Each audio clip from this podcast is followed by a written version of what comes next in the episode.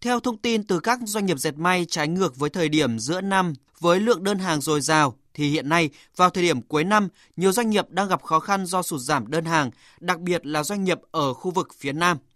Ông Lê Tiến Trường, Chủ tịch Hội đồng Quản trị Tập đoàn Dệt may Việt Nam Vinatech cho biết.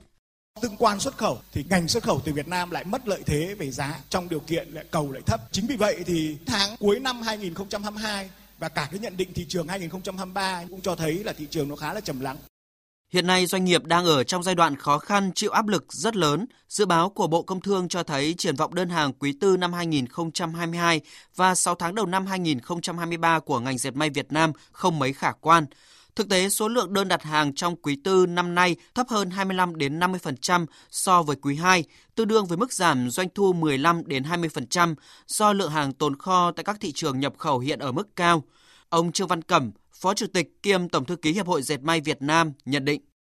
Chúng tôi cho rằng là doanh nghiệp phải à, theo dõi rất sát tình hình, lựa chọn những cái đơn hàng phù hợp để có thể duy trì sản xuất, đảm bảo công an việc làm cho người lao động. Vấn đề thứ hai trong cái điều kiện hiện nay có rất nhiều những việc mà doanh nghiệp Việt Nam có thể là tận dụng cái thời gian như này, có thể chúng ta triển khai những cái chương trình như các cái thị trường yêu cầu, chuyển đổi về xanh hóa, ngành dệt may à, đặc biệt là về số hóa. Bởi vì đây là xu hướng tất yếu, không thể tránh được.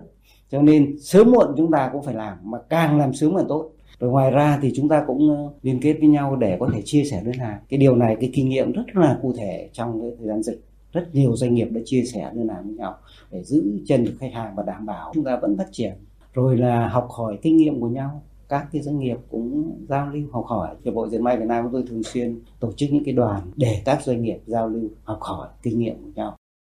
10 tháng qua, ngành dệt may ghi nhận sự nỗ lực của doanh nghiệp, xuất khẩu đạt khoảng 38 tỷ đô la Mỹ, tăng 17,2% so với cùng kỳ năm ngoái. Có được kết quả này là nhờ doanh nghiệp đang đẩy nhanh chuyển đổi, phát triển quản trị số, chuỗi cung ứng, tự chủ, bắt kịp xu thế xanh hóa, phát triển bền vững. Hiệp hội Dệt may Việt Nam dự báo năm nay mục tiêu xuất khẩu 42 đến 43 tỷ đô la Mỹ có thể đạt được. Sang năm 2023, ngành dệt may đưa ra dự báo vượt qua thách thức khó khăn đạt xuất khẩu khoảng 45 đến 47 tỷ đô la Mỹ